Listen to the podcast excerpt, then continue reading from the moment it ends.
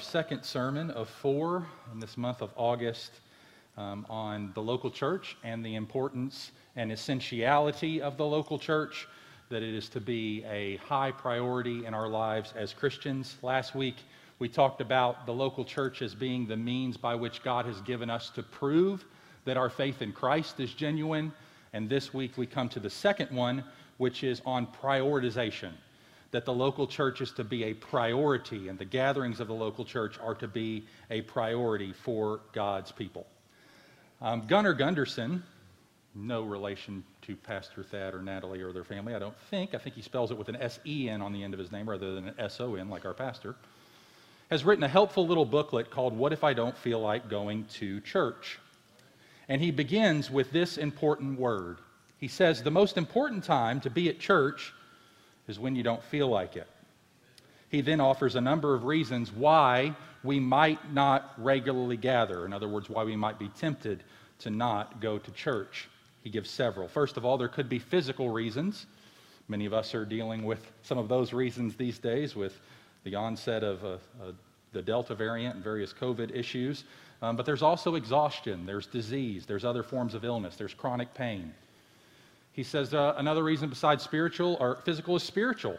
Sometimes we're in a dark place or we're living in hidden sin or Christ has lost a bit of his luster in our lives and we're feasting on the world and it has zapped our appetite for him. There's relational reasons like marital problems or broken friendships or an awkward personality or single or widowed lifestyle or feeling out of place around families or a lasting tension that exists between a brother or sister in the body. There's logistical reasons. Perhaps you live quite a distance away, or you work hours that are variable, or you're often traveling, or weekends offer time to catch up on homework or house projects. There's preferential reasons. Maybe we don't like the music, or the style, or the order of service, or we wish the sermon were shorter, never longer. Or, and I don't want that either or the coffee were better, or the people were friendlier. There's also pref- uh, cultural reasons, right? Maybe we feel out of place in certain ways. I'm a blue collar guy. This seems to be kind of a white collar church. Or I'm an ethnic minority. Or I'm a younger person. Or I'm a college student. There's recreational reasons. A lot of us see the weekends as prime real estate for hobbies and adventures and tournaments and travel and kids' sports. There's missional reasons. We don't resonate with what's happening with the church in terms of ministry, so we check out.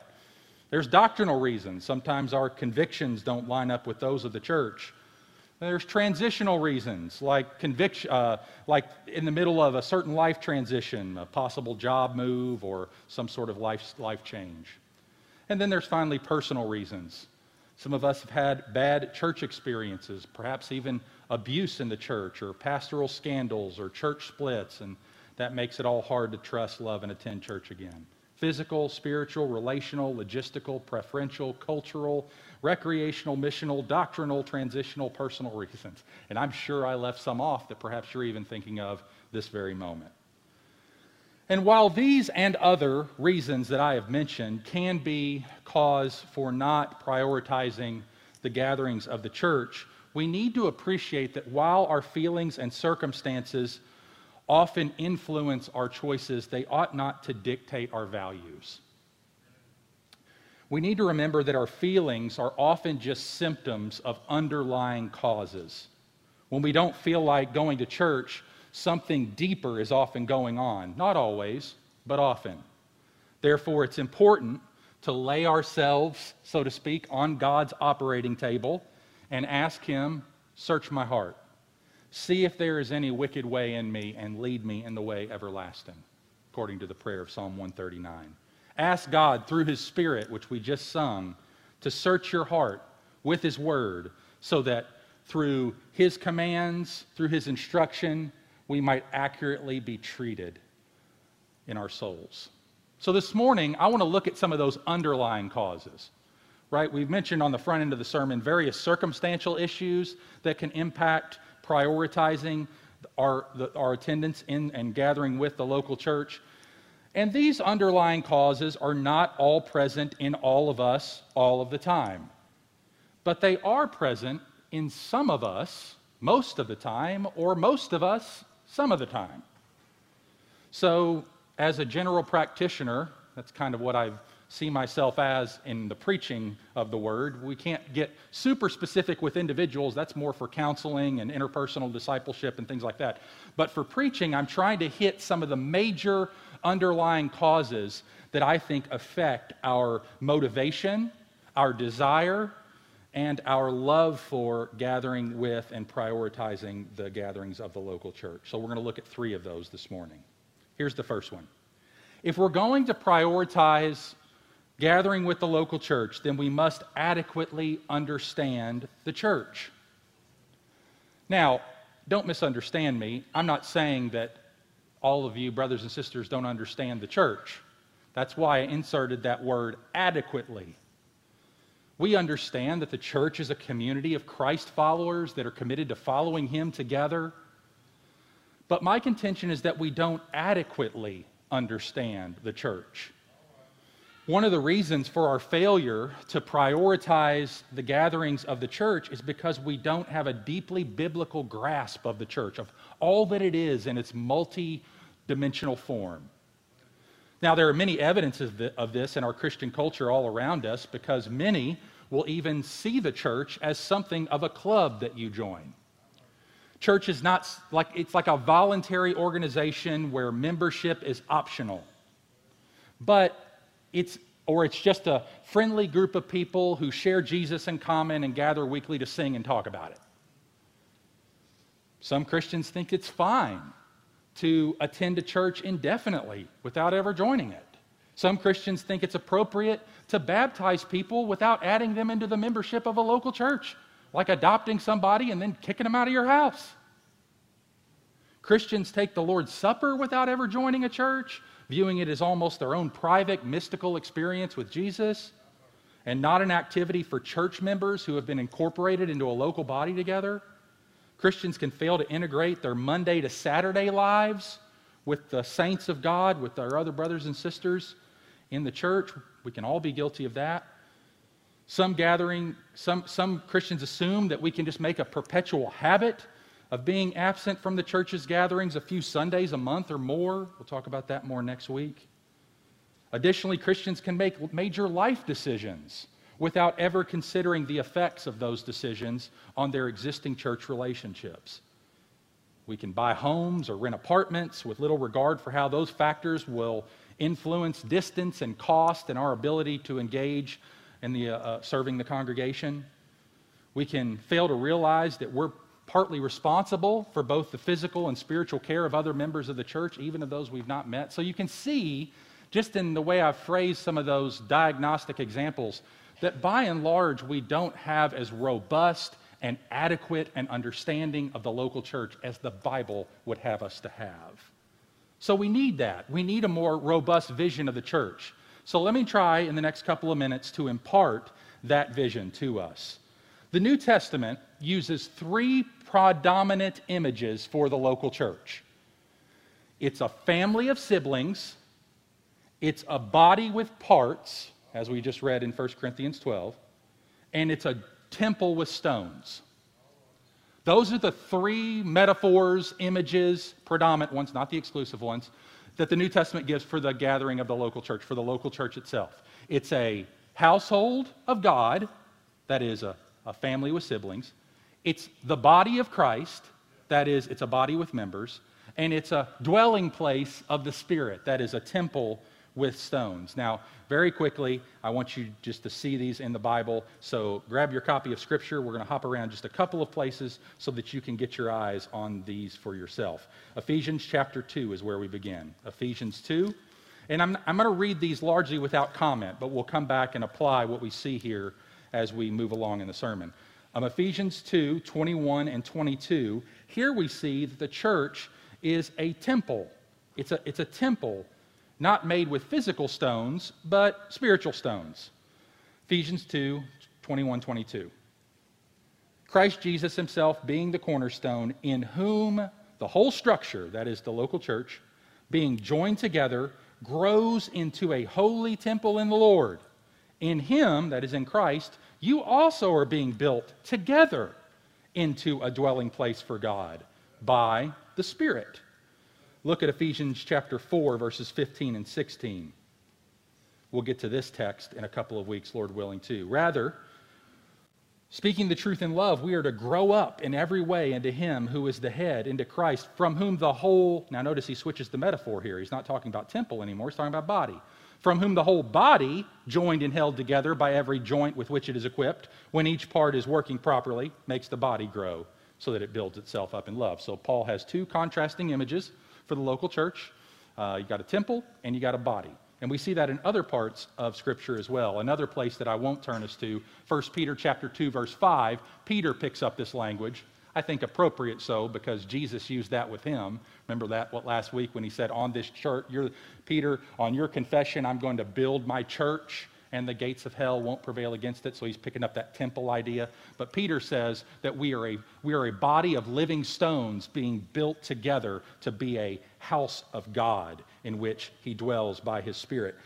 One more place where we see this uh, family sort of metaphor is 1 Timothy chapter 3. 1 Timothy chapter 3 and verse 15. 1 Timothy 3 15. Notice what Paul says, writing to Timothy. He says, If I delay, you may know how one ought to behave in the household of God, which is the church of the living God, a pillar and buttress of the truth. So he calls the church a household of God.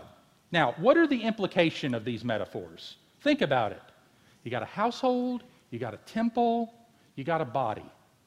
What are the implications of those metaphors? Families live together, Body parts work together, and temple stones fit together. Togetherness is essential for the church to be the church. We, we can't be the church in isolation. You can be a church member in isolation, but we can't be the church in isolation.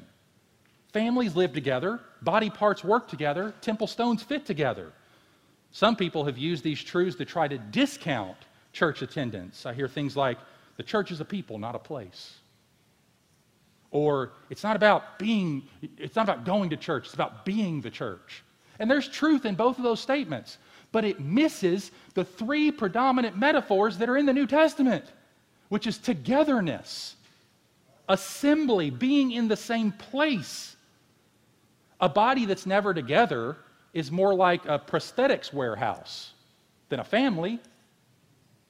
A family that never has family dinners or outings or reunions won't be a healthy family if they're a family at all. And no temple stands firm when its quarried stones refuse to get together. It causes the temple to fall apart. You can't be the church without being together. And that brings us to the definition of the word church. All right, the definition of the word church that we use for church in the New Testament is not a uniquely religious definition. Ecclesia is the Greek word. It's, it's where we get the term ecclesiology, which just means our doctrine of the church. Uh, what we teach about the church from the Bible is ecclesiology. It's pulled from that Greek word, ecclesia. But ecclesia is just a generic term for an assembly. It's used in the Bible for non religious assemblies as well as church assemblies. But the point is, the local church is an assembly. It is a gathering together of people in the same place at the same moment. If a church never meets, it's not a church. Meeting isn't just something churches do, meeting is what the church is. God has saved us, yes, as individuals, but to be a corporate assembly. So, what do we see? This, is, this requires us to get a more adequate understanding of the church, right? Body with parts, family with members, temple with stones, ecclesia meaning assembly. We got to be together. We got to come together to be the church. And this is why we see in the New Testament churches regularly gathering. The New Testament writers instruct churches to do activities that can only be done when they're meeting together. Teach and admonish one another, sing psalms and hymns and spiritual songs, read scripture publicly, encourage one another, share the Lord's Supper. None of these can happen in a vacuum. It requires an assembly. While it's true that many of these things can and gladly do take place among smaller subsets of our church, like on a Tuesday night Bible study or a Saturday morning men's breakfast, we, we should assume that they belong first and foremost to the main congregational gathering, given the biblical emphasis on the whole church meeting together. So, my point is this for the church to be the church, it must assemble together in space and time. As a household of God, the church must be together and eat together. As the body of Christ, the church must gather together to strengthen one another. As the temple of the living God, the church must assemble together to offer the spiritual sacrifices of worship. Now, I want to say this lovingly, but you can't go to the church online. You can watch the church, you can, in some sense, participate with the church, but you can't go to church. The church is the place where the church is physically meeting in the same location at the same time, and it becomes a re, it becomes a reinstitution of the reality of what it is. In other words, it means that the church rechurches itself and demonstrates that it's a church every time the congregation gathers, specifically on the Lord's Day, because that's the pattern that we see in the New Testament. You can't go to church on a bass boat. You can go bass fishing on a bass boat. You can listen to a sermon on a bass boat. You can sing songs on a bass boat, but you can't go to a church. To be the church, you've got to gather with the church. Of course, the church is more than gathering. I don't want to say that you can't ever, you know, we cease altogether to be the church when we're not gathered. That's not what I'm saying. But we can't be the church without it. And it's never less than gathering to be the church. So let me say a word about that, about, about live streaming. We live stream our services, all right?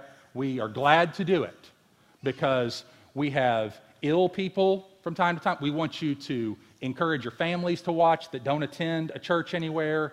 Um, we, we encourage sick families or shut ins or those who need to take advantage of that to do that.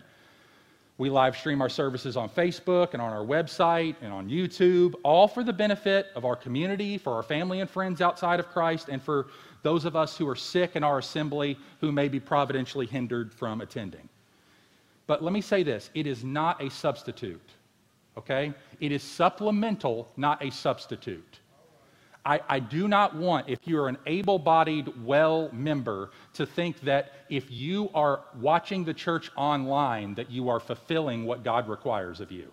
I would, we would be derelict in our duty as pastors if we said that to you. Now, if you, now we're not trying to guilt you either. That's why it's there, and we're not going to police it. We're not interested in saying, all right, who was on there this week? Oh, I know what their reasons are. We don't do that. Okay, we, you're adults. We love you. We trust you. We, have, we, we know that, that if we brought you into membership, you love the Lord Jesus Christ and you want to be with his people when you can. So that, that's not why I'm saying that. But the point is, is that we understand some of the liabilities that go with that. But let's remember, we can't be the church online. I don't say that to add a burden to those who legitimately need this option. But for all able bodied, able minded Christians of HBC, you don't just need to hear songs and preaching online. You need to sing with God's people around you. You need to hear a sermon in the same room as the rest of your brothers and sisters. You don't just need to watch a service, you need to participate in a service. Non Christians don't just need to see a video, they need to be in here with us. They need to be invited into our services so they can hear Christians around them singing and worshiping. That's what 1 Corinthians 14 says. The church is a family, the body is a temple, and that requires us being together in the same place. Secondly, not only do we sometimes not adequately understand the church, that it has to be together because of these metaphors, but secondly, Sometimes we, we don't prioritize the gatherings of the church because we don't experientially need the church. We don't experientially need the church. Now, we know from the Bible and from 1 Corinthians 12, which we just read and we're going to look at more in a moment, that every Christian has a place in the local church. That's what Paul is saying. No matter if you consider yourself a big toe, or the nose, or the elbow, or a wart on the lower back. Um, you, are, uh, you are a part of the church. You are necessary, he says. You are invaluable. And he even says, among the weaker parts, they're the most important. Because in the kingdom, the last will be first and the first will be last. So every Christian is needed within a local church, and every Christian is needy for the local church. We are needed and we are needy. Every Christian, therefore, is to commit to be members of a local church because they are both needed and because they are needy. that's true for all of us. I want you to look again at 1 Corinthians 12 that we, that we just read a few moments ago. I'm not going to read the whole thing again, but the passage underscores that truth that we are needy and needed. The body metaphor is being used here to describe the church. We are one body with many members. The foot or the ear can have a tendency, Paul says in verses 15 and 16, to feel like they don't belong. Now, I don't know why he chose the foot and the ear. I like ears and feet myself, at least my own feet. Ears are gross. You would say the same thing about me, you know. But but ears, they're nice. We hear with them, you know. It does a lot better. It, it's certainly important that you all have ears for what I'm doing right now. But, but he says ears and feet sometimes feel like they don't belong. But Paul stresses in verses 17 through 20, they're needed. So our feelings don't dictate our engagement with the church, do they? It doesn't like, oh, I don't feel like I'm needed. God says you're needed. So who are you going to believe, your feelings or God?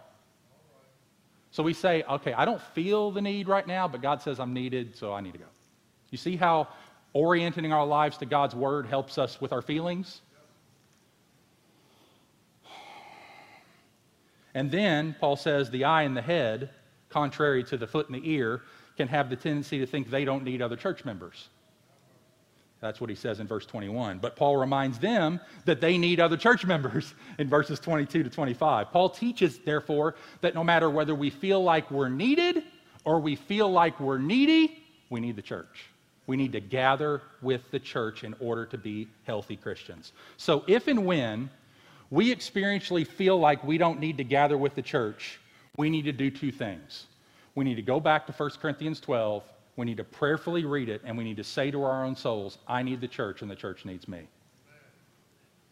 We need the church whether our feelings say we do or not, and the church needs us whether they say they do or not. The truth is, God has placed, this is verse 18 of chapter 12, God has placed the parts in the body, every one of them, just as He wanted them to be. God has sovereignly orchestrated our body, our local church body, to be the body He wants it to be. Every member that's a member of our body is a member by God's sovereign appointment. Every gifts that all the gifts that all of us have as members, all the graces and character qualities and Christ likeness and sins that we struggle with, and all those things that are present in our lives are all there by God's appointment. So it's understanding that it's not how I feel, but it's what the Bible says and what God intends through the gathering of the local church that is to govern how I think about it. Our membership in the church, brothers and sisters, is no accident, it's divine design. There is no one here who is a spare part sent to the junkyard. There are no bench warmers here in our body. There are no third feet or second noses. There's no one here who is not necessary and who doesn't need the rest of the church. That includes you, which is really quite exciting, isn't it? God has chosen to include you and use you in this body. You can make a real, lasting, eternally significant difference by being a part of, of this church. Your church is vital to you, and you are vital to it. Now, sometimes, let's just be honest, we fail to prioritize the church because we don't feel like we need it. All right? Let's be honest. but we need to be careful about overestimating our ability to run the Christian life in isolation. Proverbs 18:1 Whoever isolates himself seeks his own desire he breaks out against all sound judgment. Jesus warned of the cares of the world and the desire for other things entering in to choke out the seed of the word in our lives. Paul warned of being caught up in the things of this present life, which cause us to neglect the eternal things. Especially in the West, where we're well fed, well clothed, largely well employed, in good health, have good existing family and friend connections. If we miss church, we fail to attend the Lord's Supper, if we don't gather for prayer, if we don't participate in ministry, what harm will it do? What harm will it do? Now, listen, you may feel like you don't need the church for a good reason. You may be doing well spiritually, but that shouldn't stop you from gathering because we gather together not just because we feel a need for the church, but remember, because the church needs us. I'm reminded of a story that Mark Dever often shares. This will be, my, I think, my last Dever quote from the sermon. He had a friend in the United Kingdom that he used, that used to come just in time for the sermons. They, he would, he would, he, Pastor Mark would watch him slip in through the back door or the front door of the church and slip in right at the time for the sermon and then duck out during the closing, closing hymn. And one day, Mark asked him, why was he doing this? And his friend responded, I don't get as much out of the rest of the service. I really just am interested in the sermon. So Mark asked, Have you ever thought about joining the church? The response wasn't very encouraging. Join the church, his friend asked incredulously. Why would I want to do that?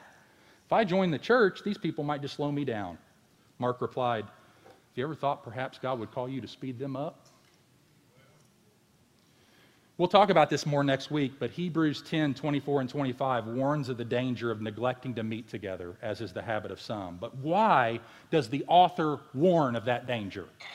It's not the reason we typically think of.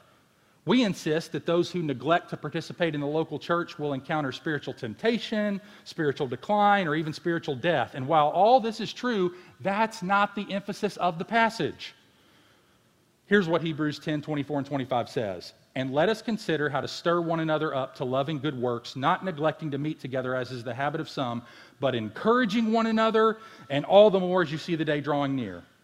Now, the passage does warn of the serious consequences of skipping the assembly of the church, which we'll talk about more next week. But its focus is not what we might expect through our individualism, Western kind of eyes. This passage does not warn us that when we skip church, we put ourselves at risk. This passage warns, up, warns us that when we skip church, we put other people at risk. The first sin of skipping church is the failure to love other people especially your brothers and sisters that you are in covenant with to help to heaven. Gathering with God's people is not first about being blessed, it's about being a blessing. It's not first about getting, it's about giving. As we prepare to worship on the Lord's Day, on Sunday morning, our first consideration should be how can I stir up my brothers and sisters to love and good deeds as I gather with them? They got another week in the world ahead of them. I want to be a source of encouragement to them. So we should approach Sunday deliberately, eager to do good to each other, to be a blessing to each other, to pray for one another, to check in on one another, to encourage one another. In those times where we feel our zeal waning, when we feel the temptation to skip out on a Sunday or withdraw altogether, we should consider our God given responsibility to encourage. The text is not about us, the text is about them. The text is not first and foremost about what am I getting out of the service, although we, thankfully, we are blessed, I hope, by our services. But the reality is it's about other people. So our commitment to the local church is far more than a commitment just to Sunday morning services. It's a commitment to other people through all of life. It's a commitment to worship with them, yes, once or twice a week and then to fellowship with them, to serve them, to pray for them throughout the week. It's to bind ourselves together in a covenant in which we promise to do good to one another, to make each other the special objects of our attention and our encouragement. It's the promise that we will identify and deploy our spiritual gifts for the benefit of others so that we can serve them, strengthen them, and bless them. Now, I know with, with with a lot of times, the reasons that we don't uh, ga- uh, prioritize gathering with the church is because, first of all, we can you know, fail to adequately understand. Yeah, to, to, to be the church, I got to be with the church. I've got to gather. I mean, body has parts, temple has stones, family has members. I mean, we got to we got to be together. And then secondly, we can think, well, I don't experientially need that. I don't feel a need for it right now. And I, and I just want to tell you that that already reveals a chronic, desperately needed to be addressed spiritual need in your life. When you feel like that you can coast on life without Jesus mediated through other people, that is dangerous. That is dangerous. And we need to experientially recognize I'm needed and I'm needy and I'm needy. And to realize that it's not first and foremost about who's saying I love you to me and who's praying for me and who's talking to me and I haven't been. You see how that orientation is just completely backwards from the entire gospel of Jesus Christ. The God, Jesus didn't die for you so that you can keep living for yourself. He died for us, 2 Corinthians 5:14, so that we would no longer live for ourselves, but for him who died for us and was raised again. The gospel turns us outward. The gospel says, I exist for them now. I exist to be an encouragement, to be a blessing, to be a help to my brothers and sisters. Thirdly and finally, sometimes we don't uh, prioritize gathering with the church because we don't adequately understand it or we don't, or we don't experientially need it. Thirdly and finally, because we don't, intention, we, might, we don't intensely value it, intensely value the church. Now, it is true that the Bible talks about worship as something we can do in all of life. Praise the Lord. That we're not just confined to this physical space to worship God. Romans 12:1 says that we're to make our bodies a living sacrifice. That's our spiritual offer of worship to God, whether we're with our families, whether we're at home, whether we're at work, whether we're at play, whatever the case may be, we are to give our lives to worshiping and glorifying God. Praise the Lord for that truth. But that is not all that the Bible says about worship. Worship is something that can happen anytime, anywhere, in complete solitude.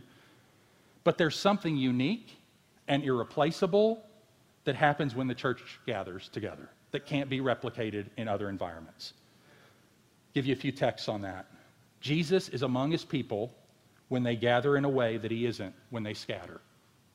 When we gather together, Jesus is uniquely present. Jesus is promised to be present where two or three are gathered in his name, Matthew 18 through 20, or 1820. And remember, that's in the context of church discipline.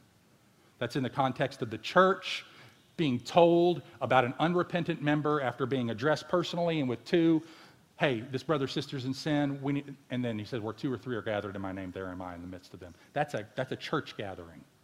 It's not just me and two of my Christian friends. Okay, it's a church gathering. I mean, if you and your two of your church friends are ex- executing church discipline on your fourth friend, I guess that could work, you know, depending if you're practicing the Lord's Supper and baptizing and preaching the word. So, anyway, but God is present in a unique way when his people gather when they're not gathered.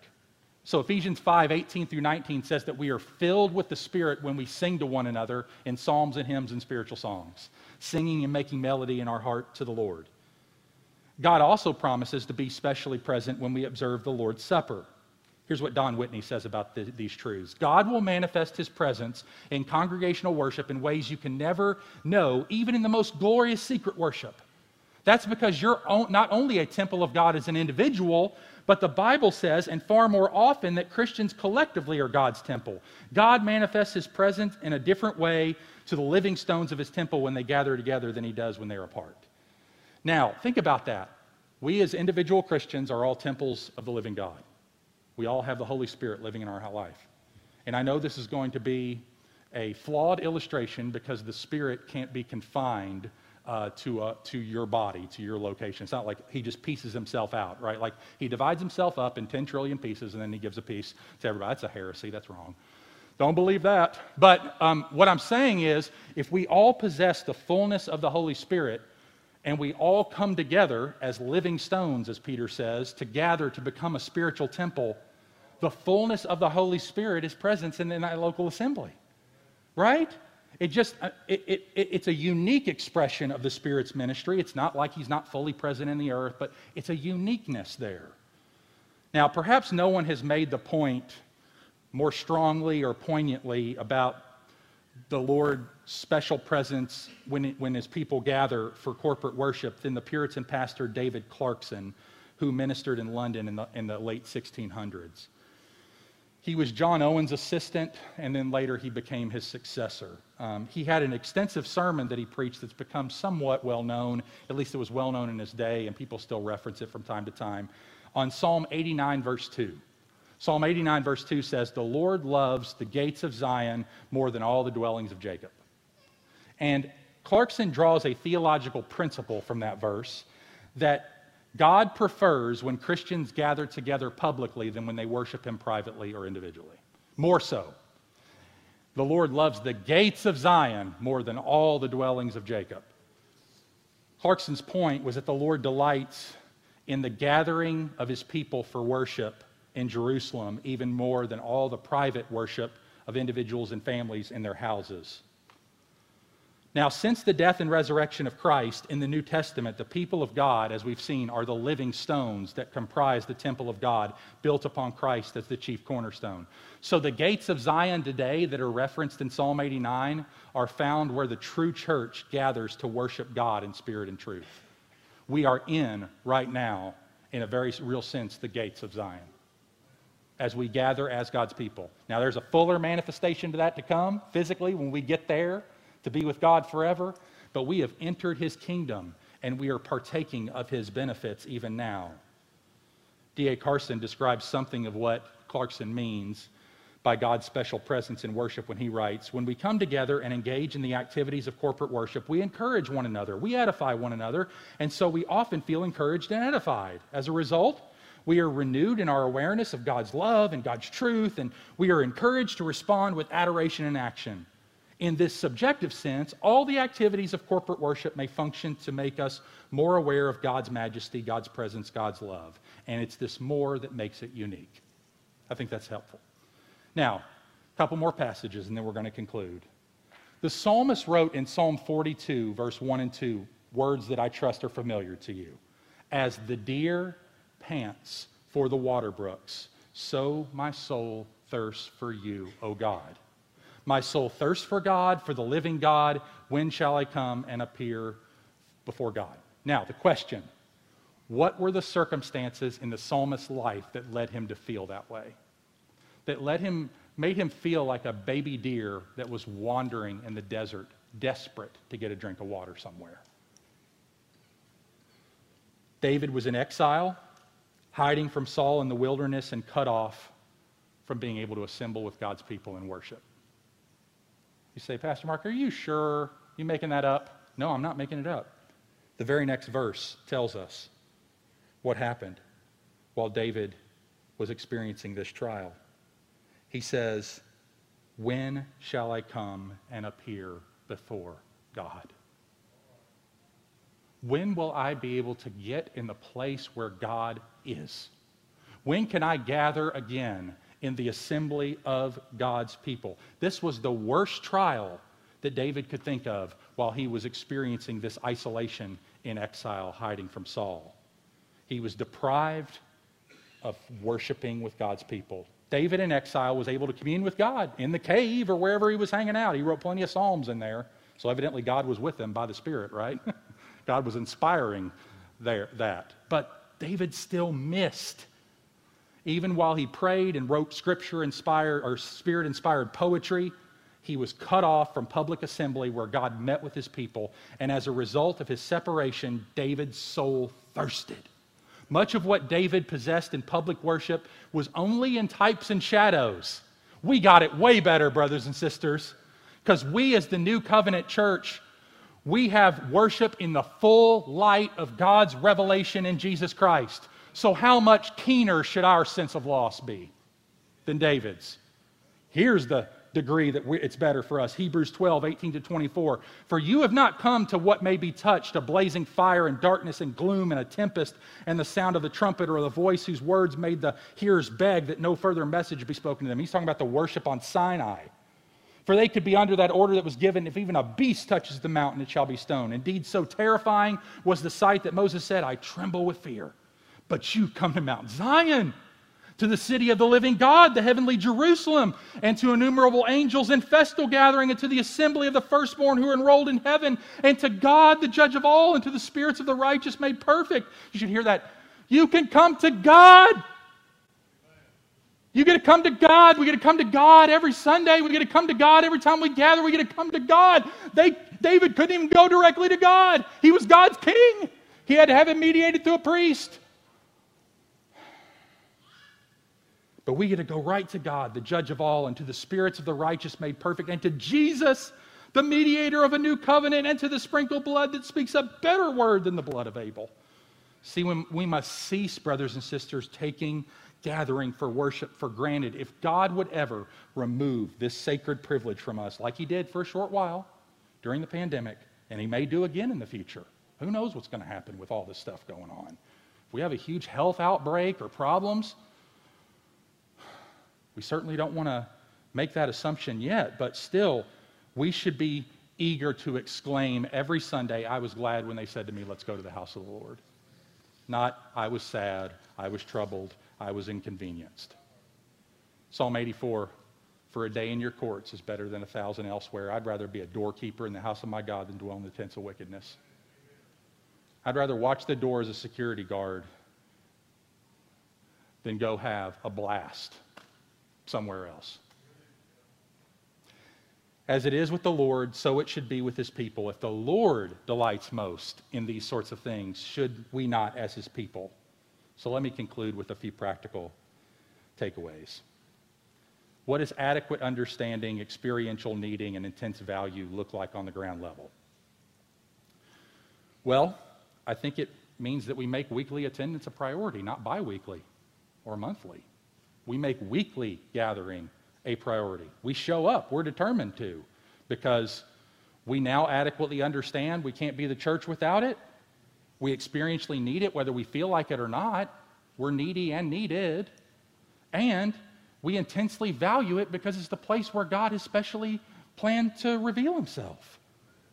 We won't just be there when we happen to be in town with nothing else going on. You see how reverse that is? Some of us need to grab onto our lives with a little more intentionality, right? And put those big rocks in first. The big rock of church attendance, right? That goes down into that bucket first, then we fill in the pebbles of other things. Sometimes it means that we'll be there when we've prepared uh, to cut a weekend trip short to be back in time for church. Now, this doesn't mean, let me say this up front. We all go on vacations. We're all happy that you go on vacations. We love that we get those chances to rest, and we're okay that it bridges over a Sunday, okay? As long as you're making a point to try to, I mean, ideally, the ideal thing is where I'm not here, I want to gather with another local body somewhere to be an encouragement to them. All right, but we understand there are certain circumstances. But what I'm talking about here is prioritization. All right? The weather's bad, I'm going to go as long as it's not slick and we've canceled, right? When we are tired or we'd rather have a little time for ourselves, we're going to go. We recognize that we need this kind of fellowship and encouragement every single week of our lives. And that's actually a small thing because Hebrews 3 says you need it daily. Not just every week, you need it daily. But this is what it means, brothers and sisters, to be devoted right? Acts 2:42 says they devoted themselves to the apostles' teaching, breaking bread, fellowship, the prayers. That means gathering with the church. They devoted themselves to this. Now, why did he have to say devoted? Why couldn't he say they did this? Because devotion requires effort. Devotion requires sacrifice. Devotion requires saying no to good things to say yes to better things. Devotion requires saying, ah, that's a good idea, this is a great idea.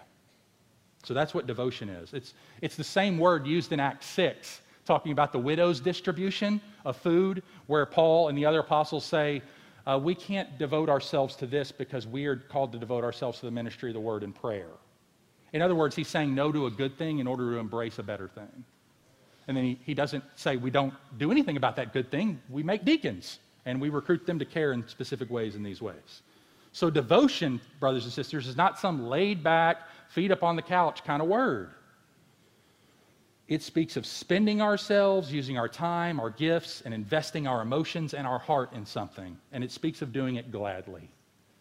Right? Because we, by God's grace, have finally, finally found by His grace something worth giving our lives to to God and to His kingdom. And the embassies of God's kingdom are local churches, families of God's people, bride of the Lord Jesus Christ. So it's in remembering what the church is and whose the church is that makes us work hard, gladly, and keeps us joyfully devoted. May the Lord help us to prioritize the gatherings of his local church based on an adequate understanding of the church, of an experiential need for the church, and of an intense value of the church. Let's pray together. Father, you are good to us to give us a family. You are good to us to incorporate us into a household. you are good to us to make us a local body with many members. You are good to us to make us a temple of living stones. Thank you for not making the Christian life a Lone Ranger endeavor. Thank you for making the Christian life a gathered endeavor, that we need one another, that we are needed by one another. Help us to never think that chronic or habitual or inconsistent non attendance is ever helpful to us spiritually or to anybody else spiritually. Lord, atrophy can happen slowly, but it happens. And sometimes it happens faster than we would ever imagine it would happen. All it takes is a slight tilt of the rudder, and a ship goes a thousand miles off course. Lord, make us jealous. Jealous to obey your word, jealous to love one another well, jealous to prioritize each other over ourselves, jealous to put our presence here among the assembly as much as we can. I know we all are at various seasons of life and phases of life and challenges in life, but as much as you allow, as much as you permit, make us to be faithful in this way. Make us to prioritize what you prioritize and make us to love it, not as an obligation or as a duty, but as a path of life by which we can live out our calling and walk worthy of what we have received in the gospel. We pray all this for your glory and in Jesus' all powerful saving name. Amen. Stand and worship again as we sing Our Chains.